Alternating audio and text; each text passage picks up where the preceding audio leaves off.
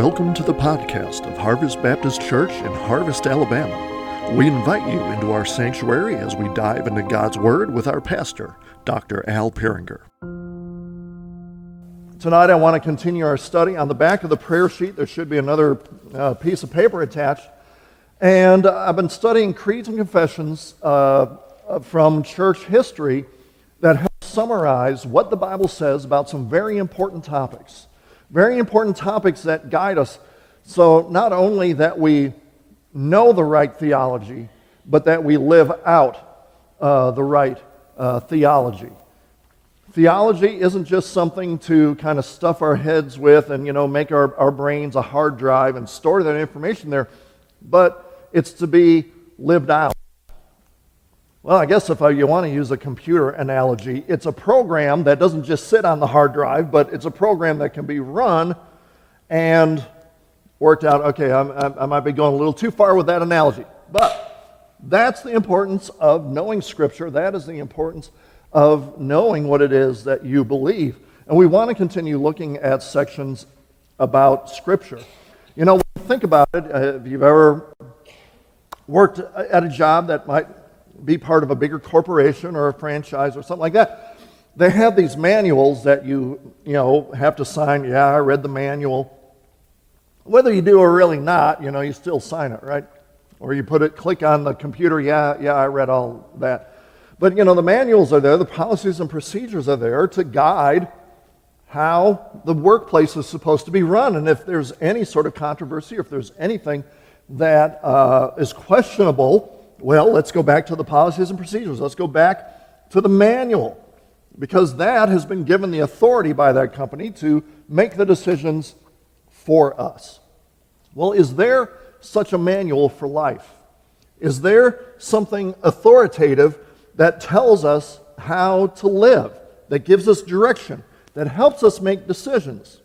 Well, obviously, we know that God is the ultimate authority. Has He given His authority to anything for us so that we know how to live and we know how to practice our faith. We know what the faith is.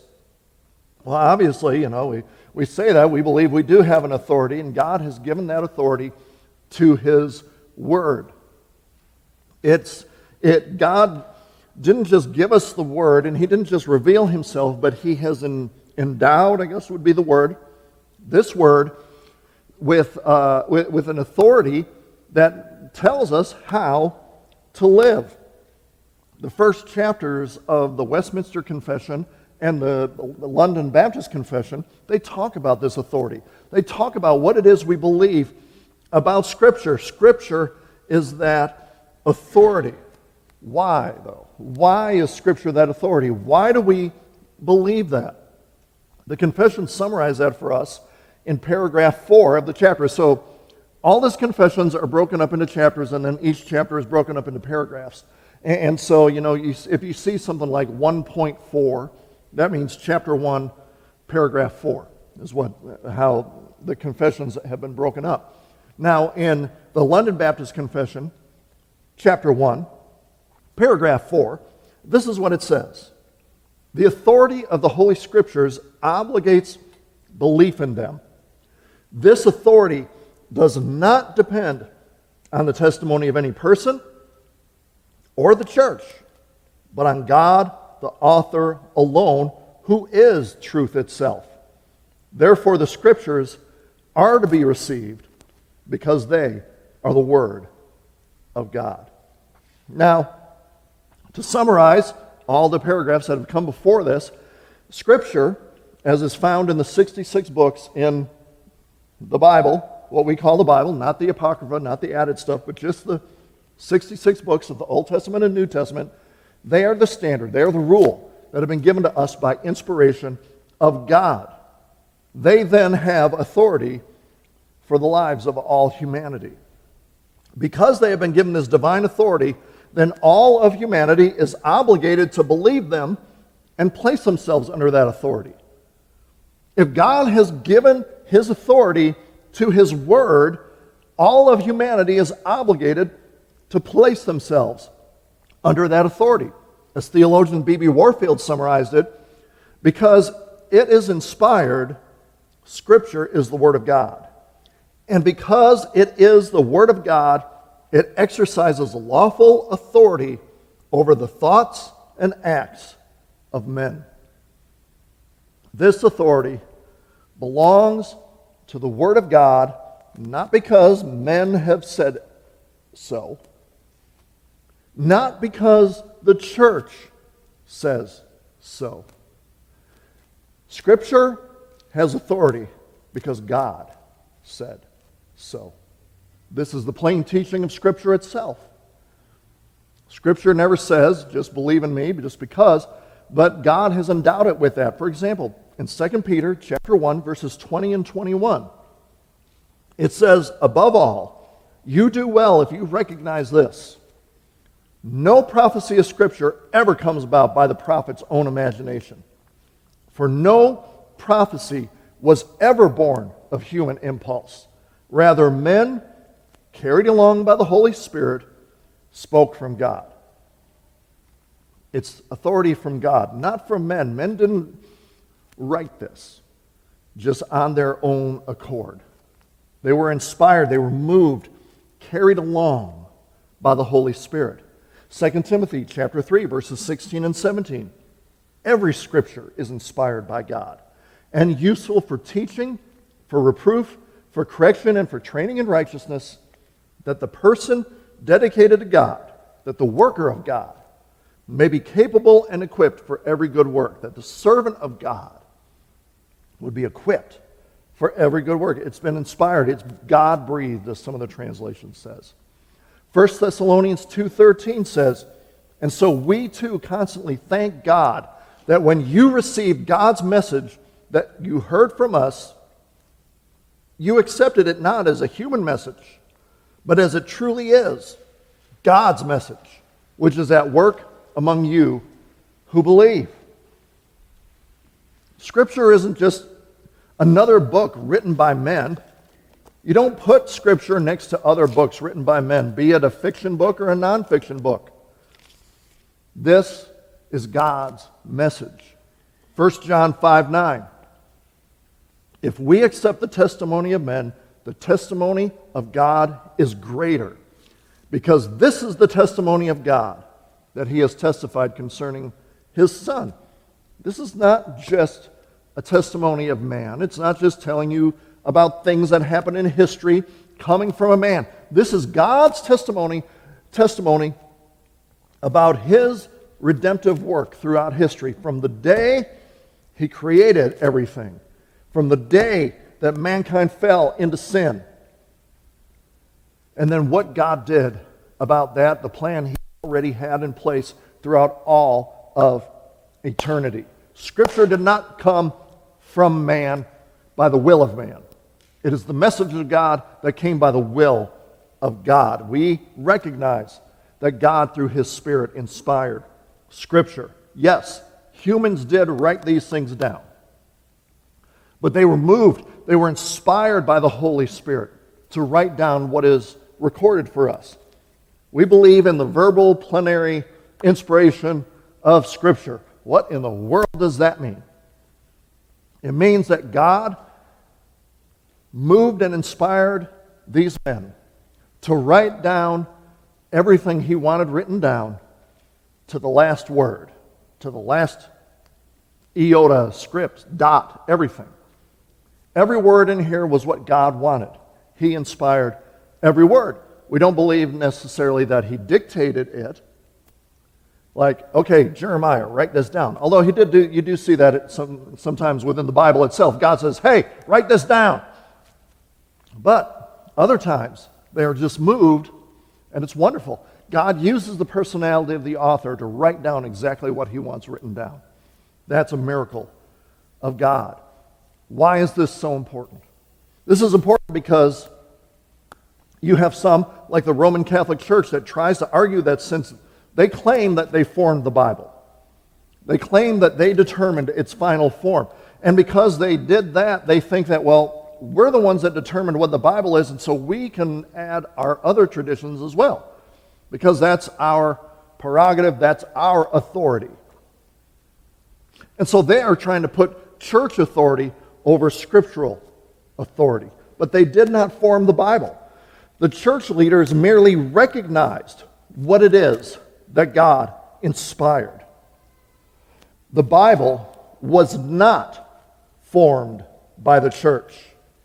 The Bible was not formed by mere mortals. It was inspired by God and therefore carries the authority of God. And so if we would say, you know, the Bible says, and then we might say, well, God says, we're saying the same exact thing. The Bible is God's Word, and God speaks authoritatively through it. And because God is the author of Scripture, it has authority over all people. You know, the authority of the Bible is not dependent upon mankind giving their okay. The authority of the Bible is not dependent upon whether or not humanity rejects it or accepts it. It doesn't matter what humanity thinks. God is the one that put his authority into it. You know, if the world decided, you know what, entire world, let's take a vote. Is the Bible just a human book or is the Bible God's Word? And so the world took a vote. And 99% of the world said, ah, the Bible's just a human book. Actually, probably 99% of the world would say that. It doesn't matter. It doesn't change a thing. Mankind cannot add to or take away from Scripture. God is the one that has put together Scripture. God is the one that inspired Scripture. This is God's Word, and God put His authority into that Scripture. And because of that fact, people are obliged and obligated to believe that, believe the Word, and live according to the Word. Well, I don't believe that, you know, someone says, I don't believe that, that the Bible is the Word of God. Well, mm, it doesn't matter. You're still obligated. I mean, are you going to face God after you die and say, well, you know, I just didn't believe it was your word? You think that's going to like get, get you past or something? Going to get you by? God's going to say, sorry, I told you it was my word. I told you it was authoritative. I told you through it the means of salvation because the word points to Jesus Christ and the necessity to believe in him. You're the one that has to believe. And just because you rejected the word doesn't change the fact that it's authoritative.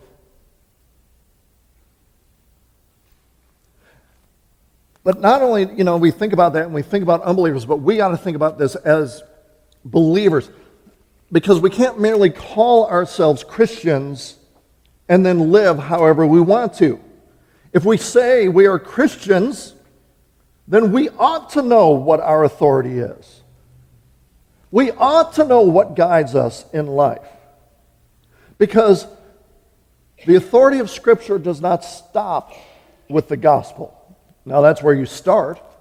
You start by believing in Jesus Christ as your Lord and Savior. I mean, that's, you need to start there. But it doesn't stop there. Because the Word of God is authoritative on how we live after we believe in Jesus Christ. We don't say, okay, I'm going to believe in Jesus Christ. I walked down an aisle. I got baptized. All right, I'm going to go live how I want. I don't have any other authority over me. I'm just, I'm my own authority. That's not how it works. Scripture is your authority. This provides the truth you need for life. And so actually live by it. Conform yourself to it. So, yeah, we say, all right, the Bible is the authority. How do we know? How do we know that the Bible is the inspired, authoritative Word of God? Well, that's what the next paragraph, paragraph 5, is all about. And I know on your sheet you got to flip back over to the front page because formatting issues, I couldn't get it all split up the way I wanted, but anyway. This is what paragraph 5 says of the confession. The testimony of the church of God may stir and persuade us to adopt a high and reverent respect for the Holy Scriptures. Moreover, the heavenliness of the contents, the power, of the system of truth, the majesty of the style, the harmony of all the parts, the central focus on giving all glory to God, the full revelation of the only way of salvation, and many other incomparable qualities and complete perfections all provide abundant evidence that the Scriptures are the Word of God. Even so, our full persuasion and assurance of the infallible truth and divine authority of the Scriptures comes from the internal work of the Holy Spirit, bearing witness by and with the Word in our hearts. So, this paragraph first recognizes that the church might give its arguments about why Scripture is the Word of God and why it's authoritative. We, we might give arguments, we might give proofs, we might give testimonies. You know, we might give apologetics. You know, that's my thing, my bread and butter. You know, we might have our reasonable arguments about why Scripture is the Word of God and is authoritative. You know, at first it might talk about some external arguments about why Scripture is true and why it is divine. External evidences might include okay, there's supporting evidence from other Christian writings. It might include, well, you know, there's non Christian historical writings that reference the events of Scripture and reference Scripture and reference Christ and things like that. Historians, political politicians, and, and things like that, they write about this. They are a proof. External evidence might include findings in archaeology that confirm what the Bible says. For example, in the 1970s, they found the judgment seat of Pilate. In John 19:13, this judgment seat is called the stone pavement, and they found it in the 1970s. There has not been one archaeological find that contradicts the Bible. Not one. And you know what? There never will be.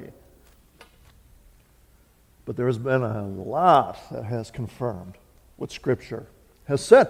So there's lots of external evidence to consider that the Bible is historically accurate, and it is. That might persuade people that the Bible is divine, but the majority of people will not be persuaded by arguments. When a person's heart is, heart, heart is hardened by sin, they're going to be blinded to evidence that you give. And you know, I'm talking someone who's studied apologetics.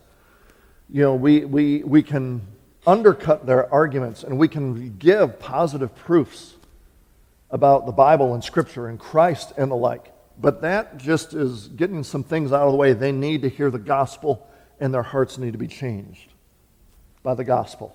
That's when they will truly believe and when they'll truly be uh, changed. And so, you know, the first point of the paragraph is that the testimony of the church and the external evidence, it's not sufficient. I mean, it's there, but it's not sufficient. And then the paragraph dive, uh, dives kind of heavily into what we might call the internal evidences of Scripture's truthfulness. How the Bible bears witness to itself. It talks about the heavenly content. You know, the Bible, the Bible tells us true things about the earth, so we can rely upon it to tell us true things about heaven and the spiritual things like that. The paragraph mentions the power of the system of truth. You know, the Bible doesn't just tell us truth, it tells us truth with power. It tells us truth with power. The Bible has power as the Word of God, as the authoritative Word of God. The Bible has power to change lives. That's how I was saved. Because of Scripture, the power of the Word of God. That's why Paul says in Romans 1:16, I'm not ashamed of the gospel, for it is God's power for salvation to everyone who believes, to the Jew first and also to the Greek. Hebrews 4:12 tells us the word of God is living and active, powerful, and sharper than any double-edged sword, piercing even to the point of dividing soul from spirit and joint from marrow. It's able to judge the desires and thoughts of the heart. That's the power of the word. The paragraph talks about the majesty of style. Even though the, the Bible was written in the common language of the day, for the common people, it still tells us many marvelous things in marvelous ways. You know, it's, it's, it's beautiful. The Bible is beautiful in form. The paragraph mentions the harmony of all the parts of the Bible. The Bible is consistent within itself. There's no contradiction in Scripture anywhere. And you will hear many of the opponents of Christianity say, oh, I don't believe that stuff. There's all the contradictions that are in the Bible. All you got to do is say, okay, name one. Well, you know, there isn't any. And if they, if they do come up with something, you know, within the historical, cultural, liter- literary context, there's an explanation. There's no contradiction. There, there is none. This is, you know, and it's amazing that there's no contradiction considering the varieties of human personalities of the human authors. I mean, the time span that it was written in, about 1,500 years, the different kinds of literature, you know, historical, law, poetry, things like that. And the whole thing remains internally harmonious. It doesn't fall apart. There is nowhere where the Bible falls apart.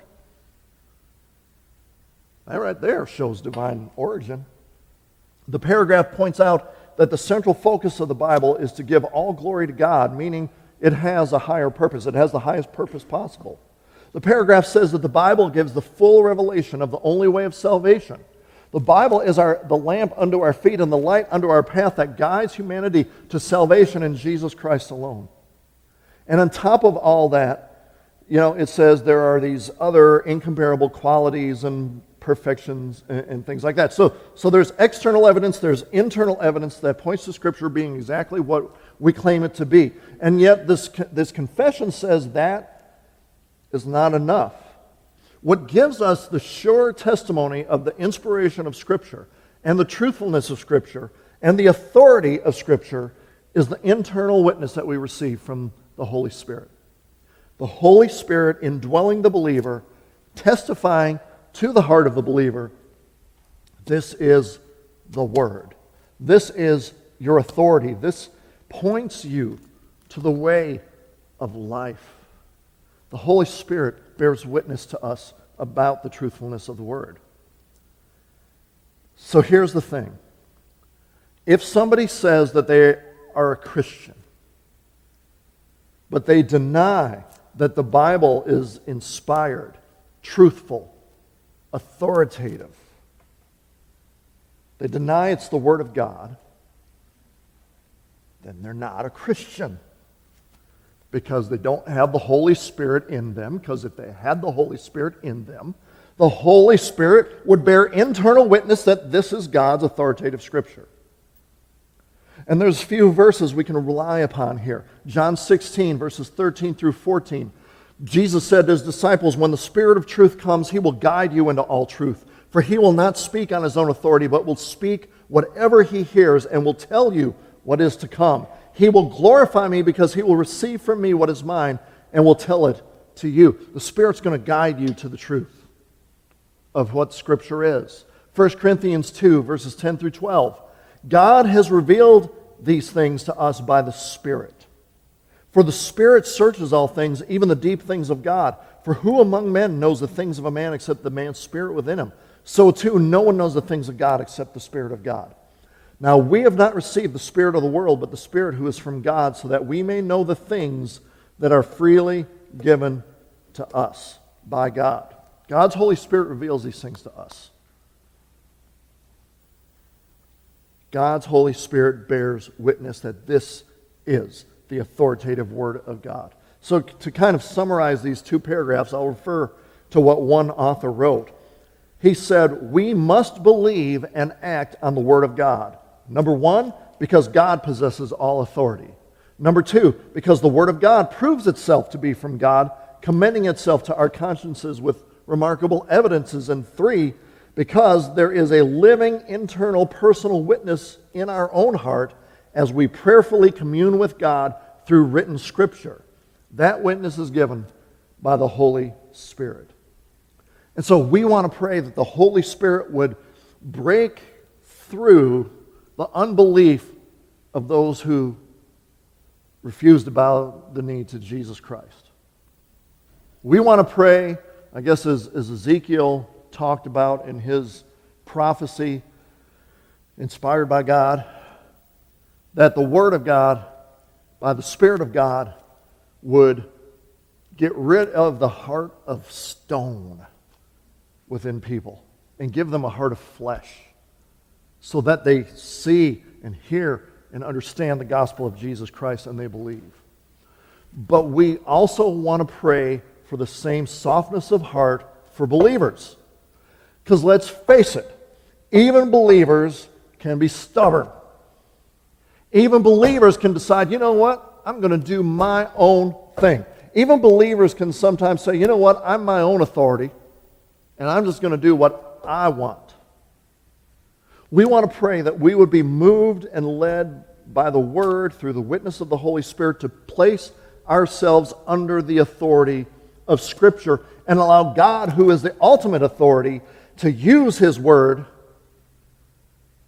to guide us. And that we would conform ourselves by the Holy Spirit to what it, to what it says here.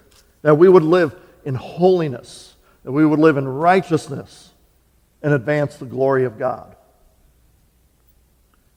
That's Scripture. This is our authority. If Scripture says something is wrong, then guess what? It's wrong. If Scripture says something is right, guess what? It's right. And Scripture warns us woe to you who call good evil and call evil good. Thanks for listening to the podcast of Harvest Baptist Church. For more information, visit us online at harvest baptist.org or find us on Facebook, Instagram, or Twitter. You can also find info on our children's ministry on Facebook at Harvest Baptist Children's Ministry or on Instagram at KidsQuest underscore HBC. Our student ministries on Facebook at HBC Vertical Student Ministry and on Instagram at VSM underscore HBC. We welcome you to join us on Sunday mornings at 10 a.m. We are located at 8999 Wall Triana Highway in Harvest, Alabama. Thanks for listening, and God bless.